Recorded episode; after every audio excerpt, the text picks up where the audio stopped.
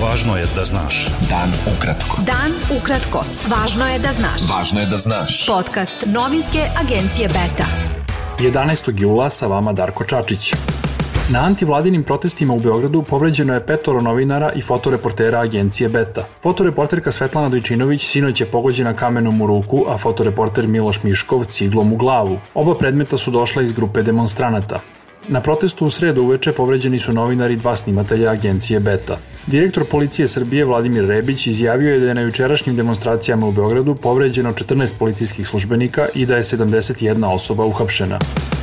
Beogradski mediji su javili da je samostalni poslanik i bivši član dveri Srđan Nogo uhapšen danas u Beogradu i da mu je određen pritvor. Viši sud u Beogradu, međutim, demantovao je navode da je Nogo određen pritvor, navodeći da on nije ni saslušan pred sudijom za prethodni postupak Višeg suda. Nogo je prethodnih dana bio jedna od medijski najprisutnijih ličnosti sa protesta ispred Skupštine Srbije, tokom kojih je često dolazilo do nasilja i uništavanja imovine.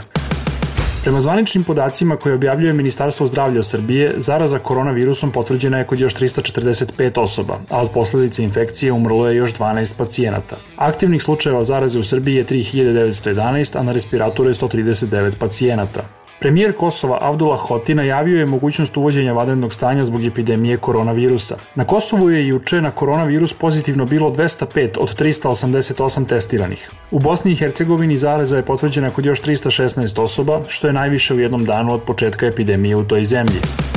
Član kriznog štaba vlade Srbije za suzbijanje epidemije koronavirusa, Predrag Kon, izjavio je da je nejasno kako se statistički podaci o epidemiji obrađuju i dodao da je tražio njihovu reviziju. Nova stranka je ocenila da je Kon time priznao da se podaci o broju testiranih ne poklapaju sa javno saopštenim brojevima i zatražila momentalne smene i zatvorske kazne za predsednika Srbije Aleksandra Vučića i članove kriznog štaba.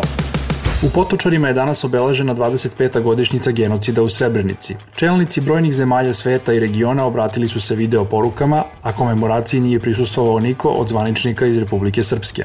Za genocid, zločine protiv čovečnosti i druge zločine počinjene u Srebrenici u julu 1995. godine, Haški tribunal, sud Bosne i Hercegovine i sudovi u Srbiji i Hrvatskoj osudili su 47 osoba na više od 700 godina zatvora i izrekli četiri doživotne kazne.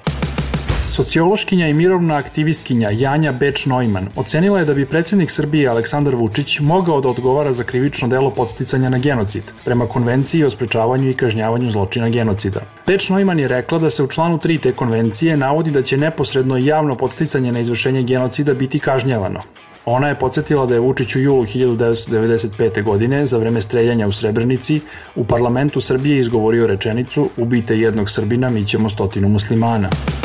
Demokratska stranka je ocenila da proces regionalnog pomirenja nije završen i optužila vlasti Srbije da nastavljaju s negiranjem i relativizovanjem genocida u Srebrenici. Stranka Slobode i pravde Dragana Đilasa saopštila je da svaki 11. jul treba da bude posvećen srebreničkim žrtvama, ali i da bude podsjetnik na to koliko su opasne bezumne politike zasnovane na mržnji i podelama, Predsednik stranke Slobode i pravde Dragan Đilas upitao je predsednika Srbije Aleksandra Vučića šta je u ime Srbije rekao na jučerašnjem video samitu o kosovskom pitanju u Parizu. Narod u Srbiji interesuje šta si ti tamo pričao u ime države Srbije.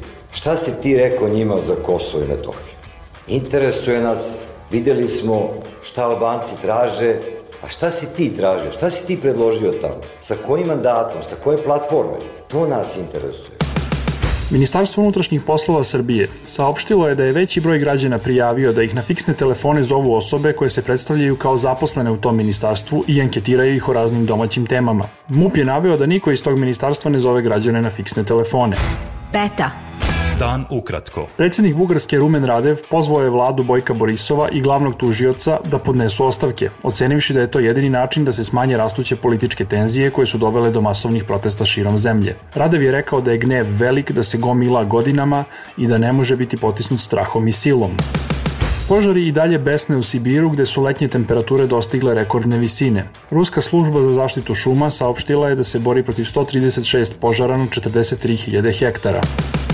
Jedan od simbola petooktobarskih demonstracija 2000. godine, Ljubisav Đokić, poznatiji kao Joe Bagerista, umro je u 77. godini. Postao je poznat nakon što je bagerom krenuo na zgradu RTS-a 5. oktobra 2000. godine na demonstracijama kojima je srušen režim Slobodana Miloševića.